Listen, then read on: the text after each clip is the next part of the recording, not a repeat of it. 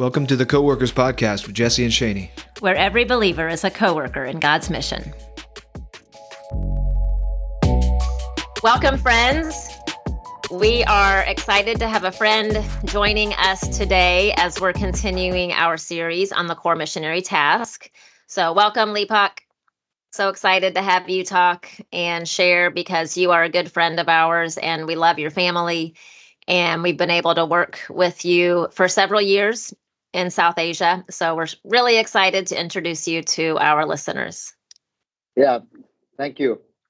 So it's a privilege to be here. And I was always thinking, when is Jesse going to call me? there was a holy jealousy. Thanks for the honesty. We Yeah, that's right. That. That's well, we talked about it a while back. I think it's it's not a podcast until you interview Lipok. So we've been waiting and waiting. You know, this is this is finally what's going to break us through. Yeah. This is it. And brother, you should be happy that the Chiefs just won because otherwise Jesse would be in a terrible mood for this true. conversation. Okay. It's so true. Yeah. This this would be a really bad interview otherwise, but we just pulled it out. It was a squeaker as always, Uh-huh. and so it's now the day can begin. It's a good day. Yeah. Well, we're we're continuing our series on the core missionary task. We've walked through um, the parts entry, evangelism, discipleship. We spent two episodes actually talking with Nathan about church formation, and we specifically, even as we were thinking about this series from the very beginning, we wanted you to speak on this topic on leadership development and multiplication. We kind of had to track you down, you know, had to get you even when you're out of our city uh, just to make this work. But we really thought your voice was the voice that was needed here uh, to speak specifically to this issue. And those of our listeners who do know you, those who maybe have heard you before, know and have heard your heart for this particular issue. And even much more than that, I think the way that the Lord has used you over the years, it's so evident as we, even last week, I was sitting in your living room with the group of leaders that by God's grace, you and Asong have raised up in the city over the past several years. And just to see, man, the evidence of God's grace in that, the particular gifting and calling, I think, that you have for that as well, that's on display in your ministry. And we just thought, who better to talk about this topic? Who better to, for our people to hear from than you when it comes to leadership development and multiplication? So, really excited about that. Can we tell our listeners a bit more about who Yes. Lipok is? Yes. Not everyone The man- knows. The man who needs no introduction. That's right. He's a member of our team here in our city. Mhm. Doing the same work that we do, pursuing multiplying churches in our city. And Lipok also came to our city, even though you're Indian, you came as a missionary because Lipok is from a part of India, Nagaland, in the Northeast, a state that when you visit there, you feel like you're in a different country, kind of, because of such a different culture. But felt God leading him to come to our city after having seen a ton of fruit where he's from, but now in our city and pursuing that same vision. And so working alongside our team, but also has his own team in our city um, of local believers. And work that extends far beyond our city as well. True, Really in a nationwide way. Yeah. working with leaders, training up leaders, multiplying leaders in churches all throughout our country Several and even and even beyond. That's right. Yeah. Yeah. So and also a fan, most importantly, of Kansas City sports teams. He pulls for the Chiefs and the Royals, which that really just has endeared him to us. And Our Kansas circle. City beef. I think he likes our meat. Yeah, no doubt. No doubt. Yeah. Yeah. I like the farm place also. Yeah, that's right. That's right. Been on the farm as well. Yeah. The only thing I require is a new Chiefs hat. Okay, we can do that. No problem. That'll be That's your a, that's a done deal. Yeah. that's your compensation for the interview. Yeah. Done deal. Yeah. Good. Well, as we talk about developing leaders, uh, I just want to start with as you look at the word, as you reflect on your experience, as you reflect on your life doing this kind of work, when you look to the word, what are some of the main places you're going to look to to say, hey, this is what the word shows us about developing leaders? These have maybe been the passages you've turned to over the years to say, hey, this is this is where the Lord is showing us, and this is how we lead from. Um, this is how we pour into leaders as we're multiplying and developing them. Well, uh, no doubt we look into like books like um, Acts 14, Mhm. where Paul intentionally, when he was about to leave he's uh, choosing the elders, appointing elders, and also even Acts 6, even though it was just deacons, they needed uh, leaders to help the work. That Mhm. means no man can do the work alone. It just Mhm. just uh, speaks into me that I cannot do the work alone. I need to raise up many leaders if I have to see Habakkuk 2.14 happen, right? Mhm. And so, since the time of uh, the ministry beginning, uh, I was always trying to raise up leaders. Many a times, I would outsource them to some institutions. Hmm. But again, like, but until I came and received training uh, from our mentors, then I, I realized that there needs to be a lot of on the job training because Mhm. without leaders, no matter how big my vision would be, I would be exhausted. And so Mm. there was there was a need for me to raise up leaders. And Paul also, if I look into Paul's life, every time he was like pouring into somebody and really doing an on-the-job training with a lot Mhm. of the leaders there where he poured in.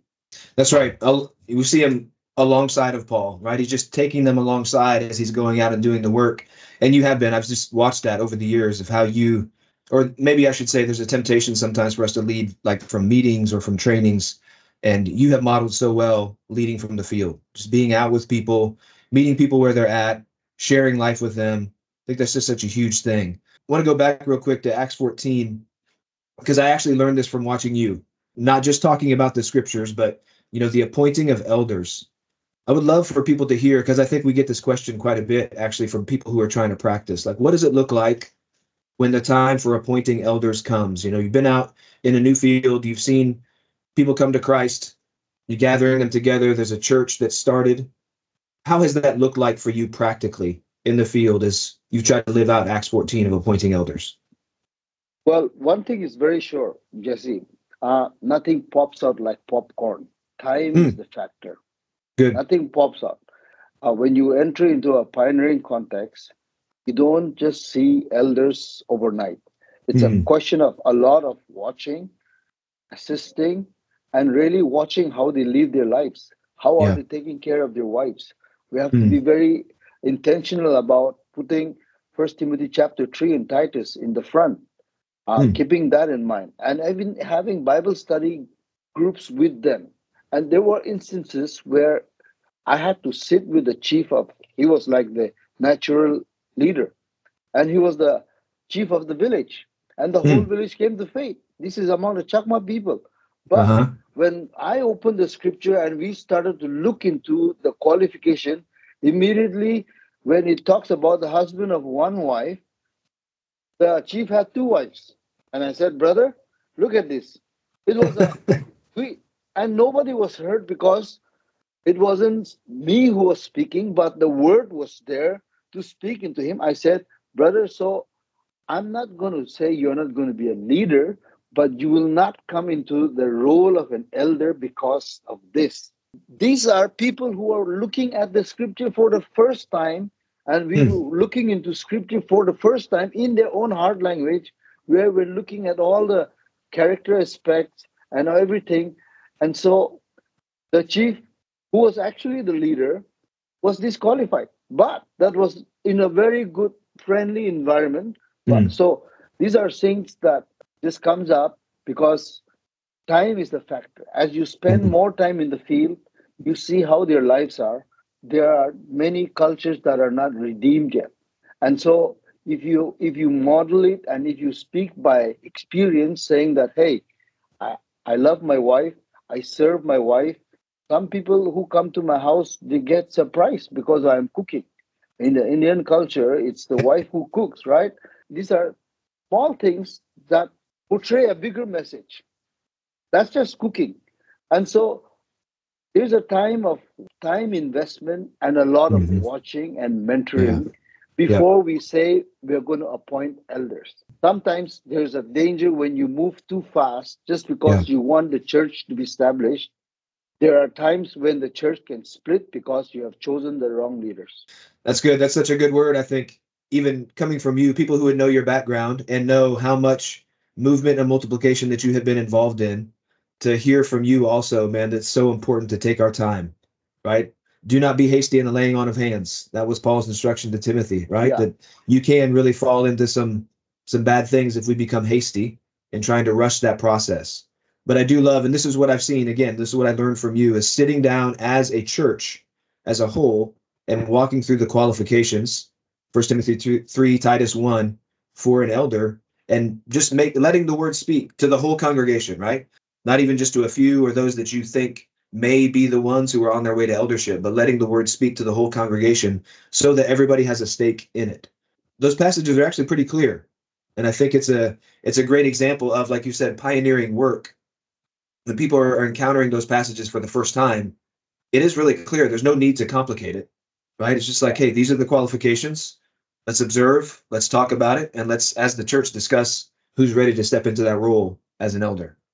Hopefully, folks who are laboring out there alongside of us, maybe in pioneering contexts, or maybe even in established contexts, where I think our tendency is to add add other things to the qualifications, right? To Yeah. keep like heaping on new things, just to clear some things away and say, hey, let's just stick with what the Bible says, which is almost all character qualifications, with the one caveat being able to teach, right? Almost everything else is, Yeah. hey, this is how they live their lives.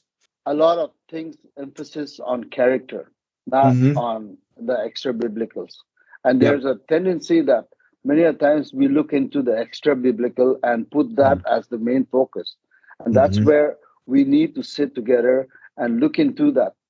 First Timothy t- 3 and Titus 1 and really talk to them that there is no mention about any formal education. But some fields do focus too much on that extra biblical of that Mhm. qualification where they need some Mhm. formal education. It is good, but we need to be able to say to the church that what if his character is not right?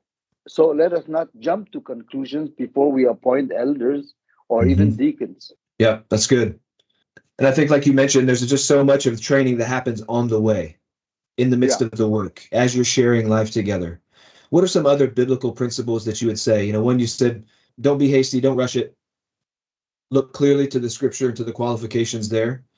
But as you're going on the way, what are some other principles from the Bible that you've applied over time to help us as we're raising up leaders? Well, as you are doing a lot of on-the-job training, walking, uh, walking with them, sleeping Mhm. and eating with them, there's a lot of ongoing things that we're always watching out for. When I look into people, I want to really see how they're the First Thessalonians two eight thing, where Paul said, "I did not only share the gospel, but my life." And Mm. so I look into how many strange people are in his house that are Mm. not of his biological family. And this is a guy who sees that he cares and loves for his flock. A guy who does not care and love the flock, you see the house empty. He will meet the strange people only in church.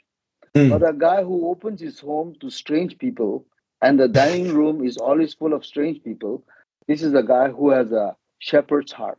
You have an apostolic vision, Mm. but you have a shepherd's heart Mm. where you love your flock. That's non-negotiable. Jesse, you can do, we can do a lot of ministry, raise up a lot and lot of so-called leaders because you, they are being paid or something like that. But if you don't love them and you don't have that relationship built up with them, for me, that ministry is not deep yet.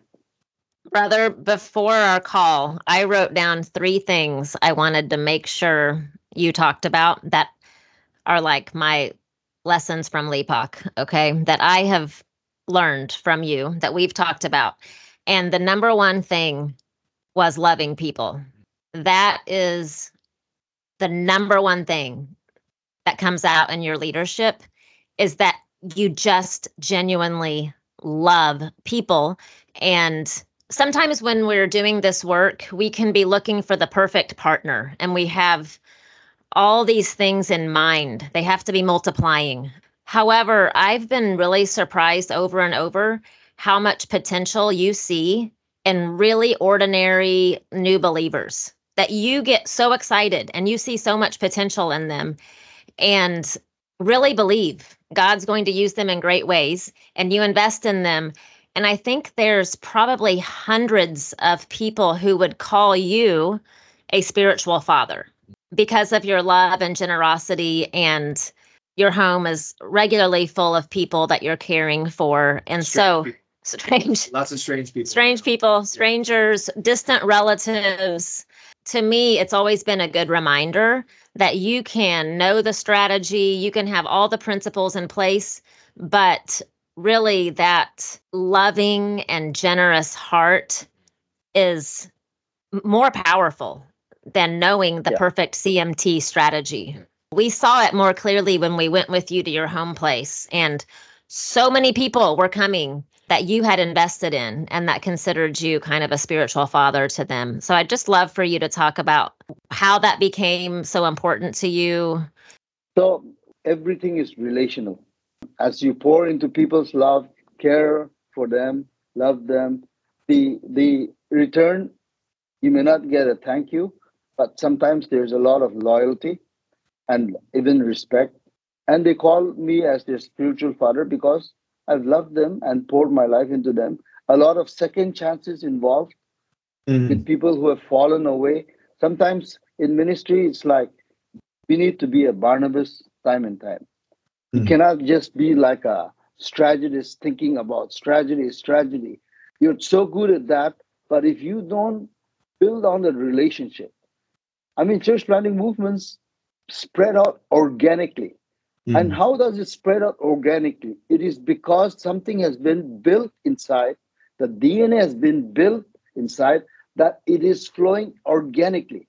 So it's like when they see our lives or even our leaders' life. When I went to Gujarat and had to spend time with Michael or with even with Kathmandu, going to spend time with Kiran, I see that they exemplify the same thing. And I and I try to hear a lot of testimonies from others who are there so that I do not make mistakes. That Mm. people would say, I respect our pastor because he loves us. And I would even observe that he's also his house is also filled with strange people, right? So it's like then I see that okay, First Timothy, uh, First Thessalonians two eight. This guy is sharing his life. Now Mm. all I need to do is put some strategy, give him some principles on multiplication, and this guy would be a potential leader for the next Yeah. for the next stream. And so not everybody comes ready-made in terms of strategy and the church planning principles, but as we rub shoulders, we know that they are teachable, available, and faithful. And then the reproducing part is when you put the simple tool in front of them, right?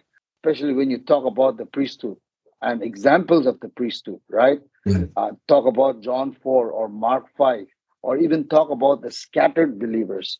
It just inspires them that Yeah. I am also a priest, right?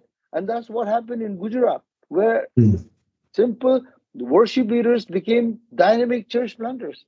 Mm. In fact, Michael has more level four leaders now than any any string, Mm. and even Kiran. That's the part where you share your life, you invest in the right person, and you watch his life, and he's got it.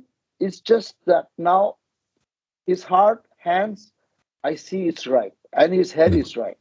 And Yeah. now his practice is about what can I put a simple tool in him so Mhm. that he will learn it. Nobody comes ready made. Even though I dump him the whole four fields at one time, maybe that's going to take time. It's Mhm. going to be a lot of saying, okay, going to the field, trying to model a simple gospel presentation, trying to model a simple discipleship lesson in front of them. Once they get it, in fact, Michael even went to the point of making discipleship lessons on his own. Hmm. Apart from the seven commands, every passage from the Gospels, he had made it into simple drawings where he's made it so easy for oral learners to able Hmm. to pick it up and reproduce it. And so Yeah. it's like, hey, Michael, you're doing the best job. And you look into this picture that just talks about the doctrine of Christology or the Hmm. doctrine of the omnipotence, omnipresence of God. All the big words is summed up in one picture, right? Yeah. I said, you can create deep theology out of just one picture. And so it's like applauding him for the right reasons and saying, you're doing a great job. And that guy, so he's like, Am I doing it right? There's always that hesitancy, like if I should I do this? And so when I meet him, I'm surprised he's made that. I say, Good job. You've dug into even we can teach deep theology out of some of the pictures that you have drawn. And when that kind of a encouragement and the fuel is being poured, he's on the run. Mm. And sometimes when you see that kind of a person who is now faithful, available, teachable, and reproducing, all he needs is more encouragement and more mm. resources. With the mm. resources, he's on the run. Michael is a solid example. Mm-hmm. I mean, mm-hmm. Kiran is also number one. They have yeah. gone beyond the boundaries of even beyond where I could go. Being the rail insider, they have taken up the whole of central India and the north. That's it. And yeah. and Kiran has covered the seven province now. These are the people that we want to invest, but then again, I have to be very careful. Am I spending too much time celebrating their fruit and getting in their way? So it's a hmm. question of how much time you should spend with them, how, how much time you need to know that is serving as my tourist guide. Yeah. Missionaries can get in the way of a yeah. guy who can do multiple things when he's guiding you, taking to some places. And so I am very careful of getting in the way of especially the p- people who have so much potential of multiplying. Man, that's such a good word. I think just so evident of your heart in it. I think a big part of leadership development is giving things away, passing responsibility off, seeing people grow into it. And I think, like you just said, sometimes removing ourselves. We've said over the years that sometimes the greatest gift we give to our partners is our absence. Is that by not being there, not being the person that they're always looking to or asking, you know, is this okay for me to do? But really just letting them be led by the word and the spirit and continue to move forward in the local context that they're in, you know, as they're looking out, reaching out to other people around them for those types of advice. I think again, you just have modeled that so well. And it's a it's a heart posture. We've talked about it many times in our meetings that all of these things, like you said, leadership development is really starts with and continues with the heart. Like where is our heart? Are we loving our people well? But also for us to frame for ourselves, what is success really? You mentioned it even as you're mentioning two of these guys that you've been running with for a long time that I've met as well that man they're doing far better than I could. And so to even have that heart posture of my goal for my disciples is for them to exceed the ministry that I'm doing, for them to move beyond what I'm doing. And I've seen you just model that. You know? And for our listeners, Kiran and Michael are both Indian leaders mm-hmm. that Lipok is working with. Yeah. So the heart issue, just it just didn't come overnight. Um, mm-hmm. When I was planting a lot of churches in the Northeast um, and forming associations, because that place in the Northeast is full of like traditional churches. I have to respect the convention. And so when we uh, planted churches among the Mising tribe, the work got so big, and the Lord just allowed us to see movements happen. Four districts, associations were formed by themselves. Wow. And that was the time when people were saying, I came to make my own denomination. That mm was when I heard that. And the only way to shut that voice out, that I did not come to make a denomination, was to give away all the fruits existing conventions. Mm. When I gave it away, it was now a new season because now the all the whole of the northeast people the leaders began to know my intention mm. i was not there to make my kingdom nor my organization i was being mm. very careful of building organizations organizations are good but i would rather have relational like-minded who are have the same passion, who have the same vision and strategy to come together as a coalition and work together, then form organizations and where I could have a title. Titles sometimes are good in some contexts, but when it comes to when you're talking about priesthood of all believers, I want to tell people that, okay, you may be a new believer, but you and I are in the same category when it comes to us being in the Lord. And so I'm no holier than now. And so if I have a title, there's a pre- assumption that people would, new believers would say, my prayer is holier. And so they would come to me for seeking for prayer. Or Mm. everything is dependent on me. And so I've been very careful about that piece, but that giving away kingdom, I could hold on and make an organization out of Kiran and Michael and all the teams that I've built.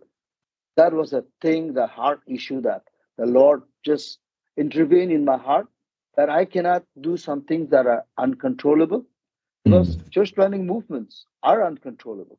Yeah. It goes just like Kiran can just run with it, Michael can just run with it, and you cannot control that and start making an organization. That would be a CPM killer. I've been very um, over the years because I have good mentors like you or Nathan. The heart issue was always a factor in terms of hmm. in terms of church planting. Yeah. Do I do is this guy my captive agent? Is this guy just because I help him financially? Is this guy my staff? That's a Yeah. word that I try to take away from my dictionary. I would rather relate with a Kartik or a Devan as a brother in Christ, Yeah. even though money is involved. I am Hmm. very careful that they do not relate to me as a, uh boss and my employer employer relationship. Yeah. Yeah. And so even in leadership, that's that's something that I have been very intentional. And I, and I, because I've seen the bad side of it, where organizations, because of the titles and everything, you become very like you focus only in your organization and how Yeah. to build it. Yeah. that's something that's not that's not going to help in church planning movements. So you mentioned the heart issues, and that's been a theme throughout our conversation. And I was thinking about how, in many of our trainings with a lot of our local partners, we have seen the power of just very intentionally talking about those invisible secret heart issues that we all have inside us that affect our work and our relationship with the Lord. And so much so that we've made it a habit in our trainings. We always have a session on Yeah. heart issues, right? Man ki bate, like we say in Hindi. And Yeah. I have observed with my sister, local sisters here, that that is usually the most powerful session of the whole training for them when we make space for the Holy Spirit to really work in their hearts to reveal pride or maybe some wounds that need healing uh, just different things that we lead them and into bringing into the light. And i think you've really modeled for us how to do that. So could you talk more about that? Well, in fact, um, I've modeled it, but it was Jesse who really uh, gave me that trigger about really when we talk about the abiding tool, right? Walking in the light. That's so important. You can plant a thousand churches, but if your heart is not right, you have not glorified God. Your disciples may be like super spreaders, but if your heart is still not right, you have not glorified God. And so the numbers of churches is like it matters, but the main thing is us. How are we relating with our Father, Mm. right? And so there are so much, so many wounds that are hidden, so many scars that are there. That one thing I've learned in my past, uh, even as I attended Narcotic Anonymous, Alcoholic Anonymous, one thing I had learned, even when I was not saved, was that to be honest Mm. about my feelings. And so I don't hesitate to talk about my darkness so that I would speak it out and it would not hold me. And so when you talk about, Jesse, when you talked about walking in the light, Mm. that just was a light bulb to me. Because if I don't walk in the light, and if I don't and put it in the expose it in the light, my darkness, all my past hurts and all my sins that I commit, I don't put it in the light. We are not really clean vessels when you talk about you can be the best strategy coordinator talking about and just doing the four fields so well, but if our heart is not right, that's something that really needs to be checked. That's something that I learned from the under your leadership that spite of we don't talk too much about strategy. Everybody has their own strategy, but the heart issue that that's something that is so important. Praise God, man. because it's all about worship. Yeah. Right? And we cannot go to God with worship with a unconfessed sin. And that has Hmm. been very important to me also. Yeah. Yeah. That's such a good word. I hope that our listeners, again, maybe those who know you, maybe by reputation or have heard you in another context, to know truly, like we have seen, we've witnessed the fruit over the years, and many have, of your church planting work. And so I think that's why it's so much more impactful for them to hear from you that the heart is the most important thing. I think, like you said, and you you live this out to me um, probably better than anybody that I know. You mentioned it earlier, an apostolic vision with a pastoral heart. I really feel like that is the key to seeing the things that we want to see, to really growing the kingdom, is when you bring those things together and to think about that, those heart issues that are right there, like living through love, truly seeing. Again, like further on, I'm going to steal yours again from First First Thessalonians two. That truly seeing our leaders as our joy and our crown, right? Really seeing Yeah. their success as our reward. And uh, again, you just man, you live that out so well. One one final question, I think. I know that a lot of our coworkers who are Westerners hear your testimony and super encouraged by it. And I think also they're thinking, maybe they're thinking like, oh, I want I want to be like Lipok. And I think it's important for us to see, even in our relationship, what I've seen over the years is that I want to emulate the things that you, who you are and what you do and how you live, even what we talked about here, these principles for leadership development, but also recognizing like I'm an outsider, that there is a different, there's a different relationship that you have with your local team than I would have with a local team. And that that's okay, that that's not like a bad thing. And it's not something we should strive to get over, but it's just a matter of figuring out like where do we fit? Because I think as as I think about your relationship, you know, you mentioned there's, you know, you don't lean on titles, it's not organizational. I've seen the guys, everybody, a lot of the people that you refer that you work with, they call you Daju, which is Nepali for big brother.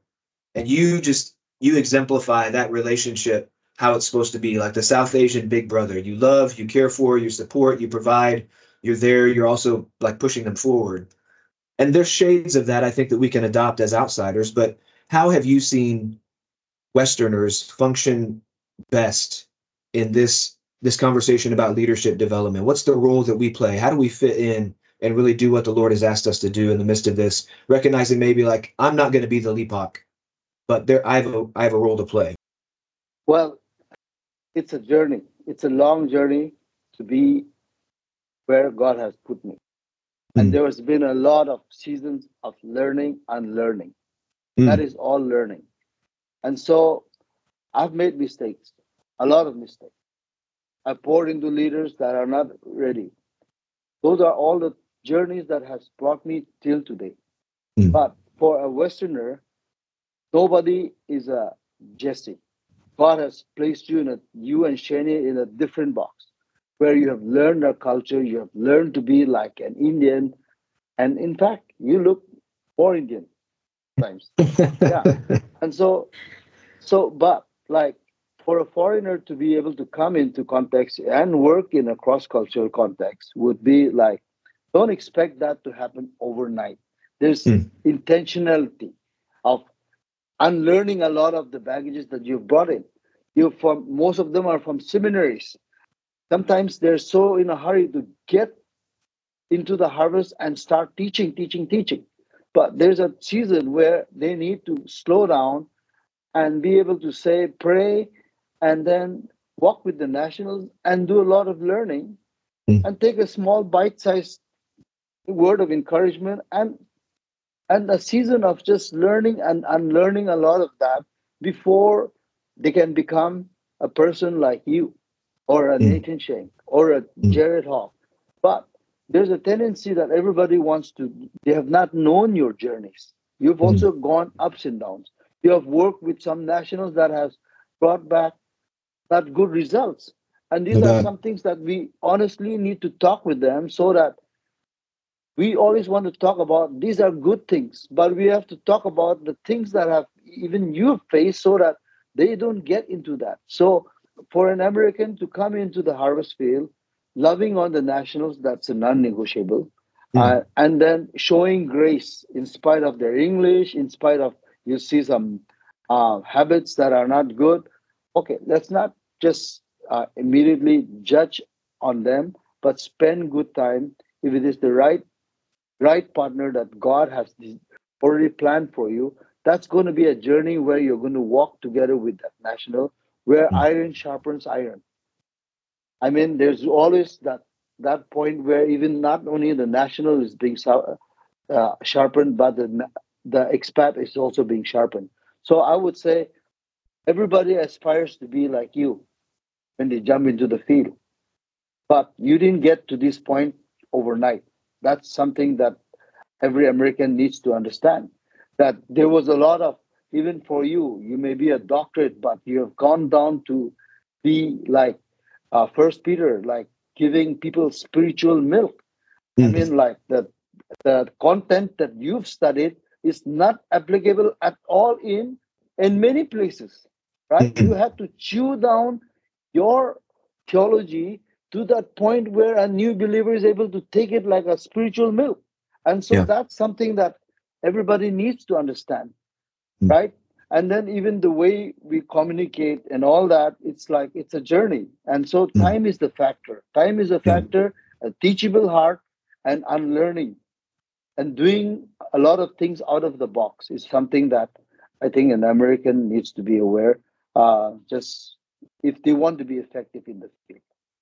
That's good, man. That's so good, so helpful. I pray that many people heed that advice from you. I just think so timely and so needed for folks to hear that it is a it's a long journey, and we do fail a lot along the way.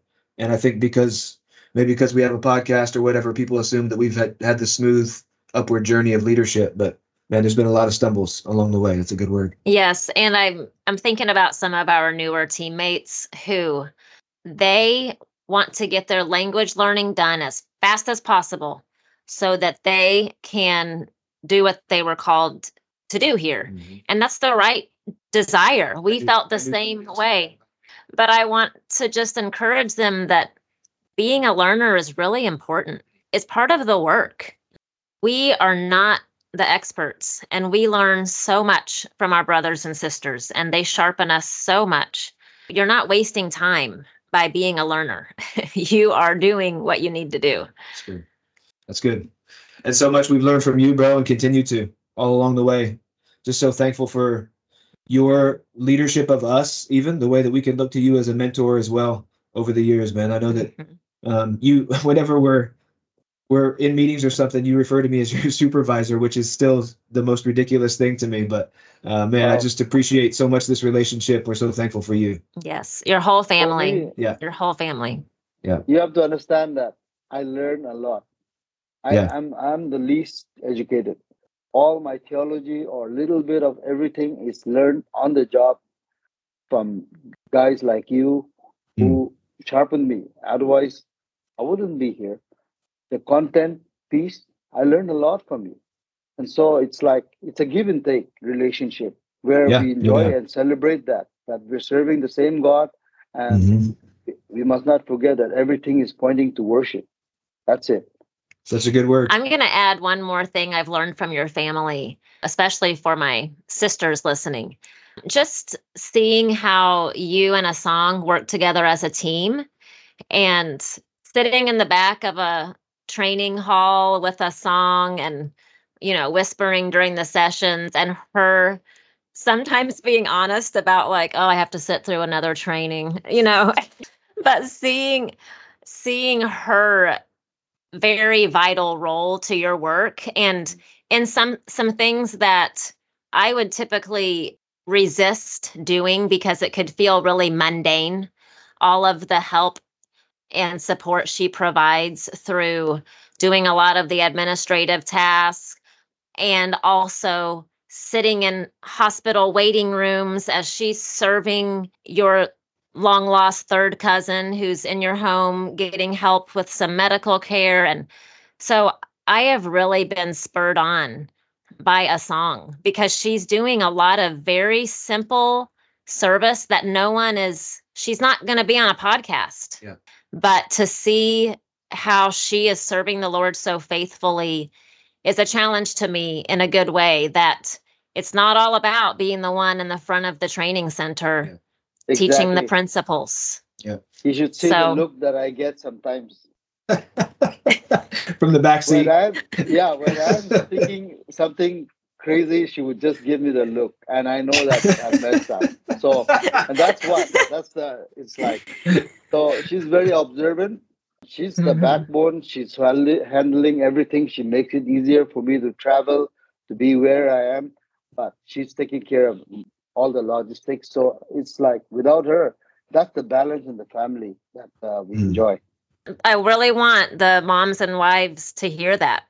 When you're taking care of your kids and you're handling the finances, and sometimes you can't go to a meeting, but you want to be there, but you need to be at home and you know that that the Lord sees it and it's important and it's actually contributing to the core missionary task. Right. It's actually resulting in the kingdom spreading. I'm preaching to myself right now really hard. I'm really preaching to myself because it's sometimes I um, have to reconvince myself of those things. Thank you for modeling that and showing us over and over. We don't have to to have this perfect strategy. We can love people and trust the Bible and see God work Yeah. in amazing ways. So if you handle the admin and finances, does that mean I need to cook like Lipok does? 100%. Let's let's make that Let's change. put that into practice. Yes. It's not going to turn out as good. That's for sure. That's for sure. Bro, yeah. Thanks so much for the time together, man. We really appreciate you and uh, appreciate, really glad that people get to hear from you. Thank you.